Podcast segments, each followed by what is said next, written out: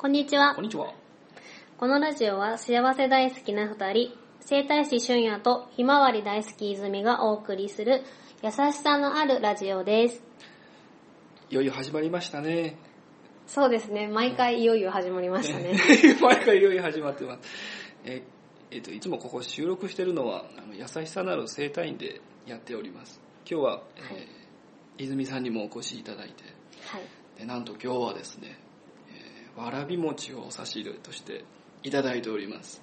どうもありがとうございます。とんでもないです。これあの YouTube 版ではあの画像を出しておきますので。わかりました。まあ、たまたま食べたかったので、うんあの、一つ食べると多いから先生と半分こしたいっていうのでね、ありがとうございます。これでカロリー半分になると思ってますので、ああ、なるほど。はい先生にちょっとカロリーの半分を担いでもらう。そういうこと。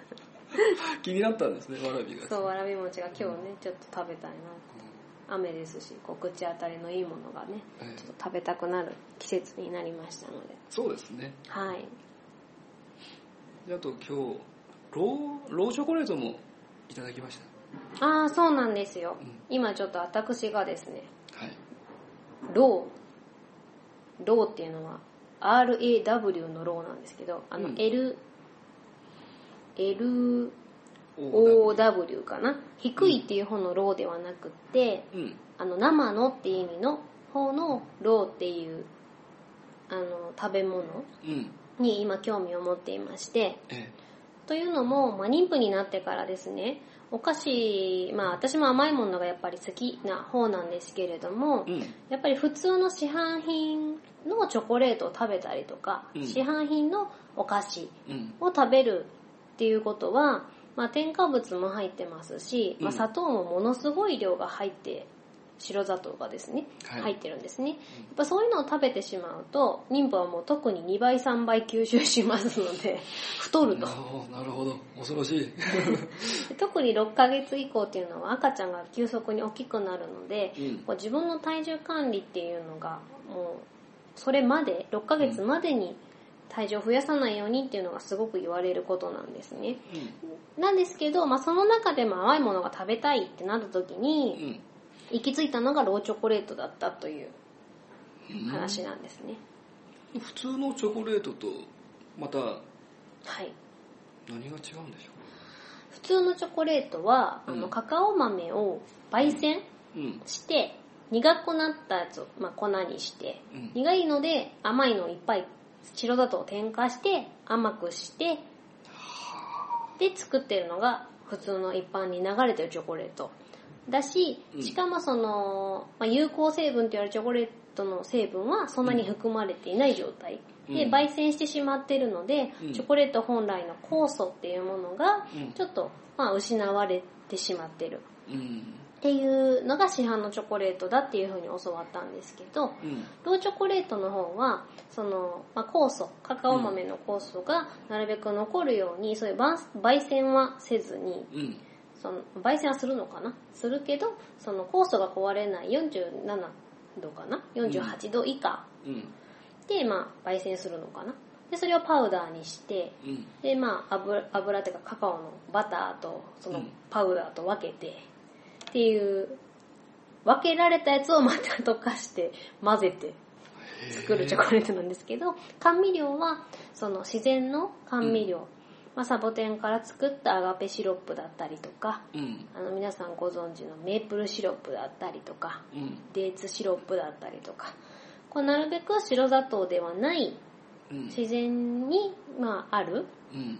甘味料で作るっていうのがローチョコレート。ローチョコレートというかローのお菓子に使われる甘味料です、普段生チョコ生チョコって言ってる生チョコと同じような感覚なんですかね？いや生チョコもやっぱりもともとその板チョコを溶かして生クリームと混ぜて作っているので、うん。結局もう焙煎してしまった板チョコレート焙煎して作って砂糖を加えたチョコレートを溶かして生クリームと混ぜて で固めてるのが生チョコなので、うん。全く違うものですね。あそうなんですか？はい。酵素は生きてないかと思います。ローチョコレートで重要視してるのは酵素。酵素です。でさちょっとまだ味見しておりませんが。はい。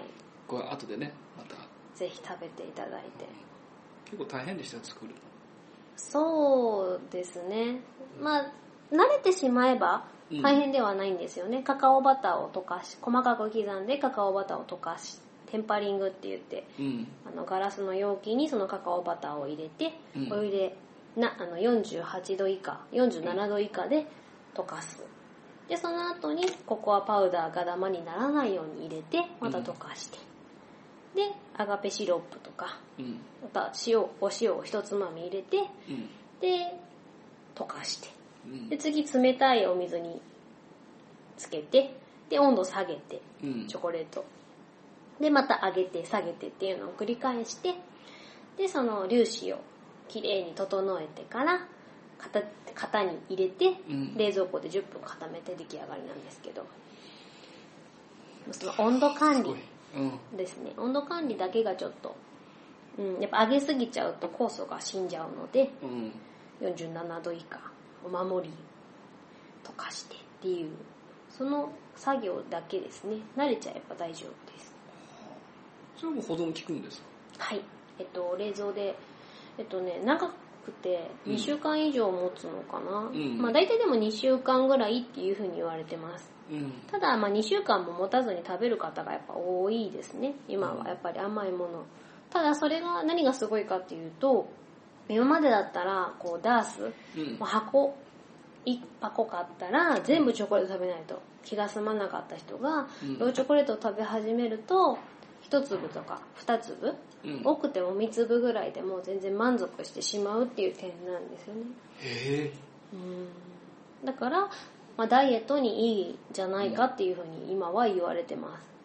でむしろその酵素が生きた状態のチョコレートだからうんむしろ食べないよりか食べた方がいいぐらいの スーパーフードです え？罪悪感を持たずにいただけちゃうんですねそうです。いいでしょ。だから私にぴったりだなと思って勉強し、今してます。はい。はあすごいですねいえいえいえ、もうこれはもう食に対する、うん食べたいに対する探求心を生んだ なるほど賜物かなっていう そうだった思のってます。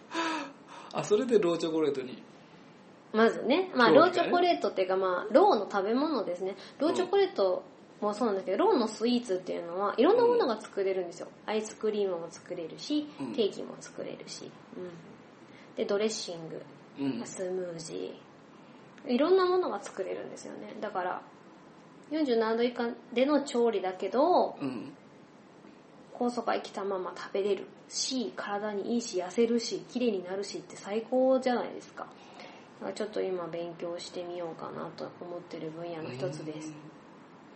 すごいですねその体がもう勝手に糖分を取りすぎないような体になっちゃうわけですねそうですね、結局のところ。最初は、まあ、勉強し、勉強する時点で、うん。あ、やっぱダメなんだなって思うところからだとは思うんですけど、うん。結局のところ体がこうね、欲するものが分かってきて、うん。あ、今日は取っちゃダメだなとか、うん。そういうのが分かってくる体に勝手に変わるんじゃないかなって私は思ってます。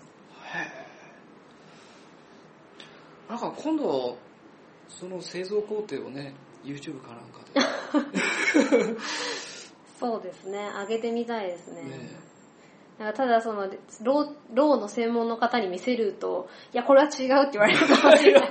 素人目で作ったので、よければ上げさせていただきたいなと思うんですけど。そこが大事じゃないですかそのプロじゃなくてももうあできる家庭でもできるよっていうのが大事なんじゃないですかねうん、そうなんですかね。ちょっとずつね、そういうのも上げれたらいいなと思ってます。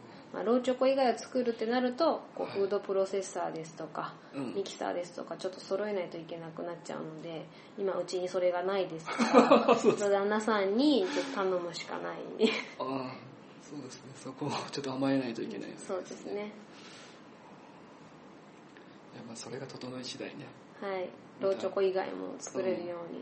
ちょっと表現が増えるとね嬉しいかなと思いますけど、はい。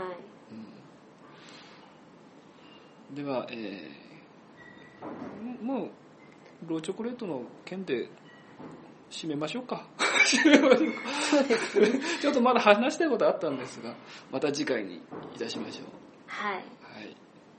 ではど、どうもご視聴ありがとうございました。ありがとうございました。はい。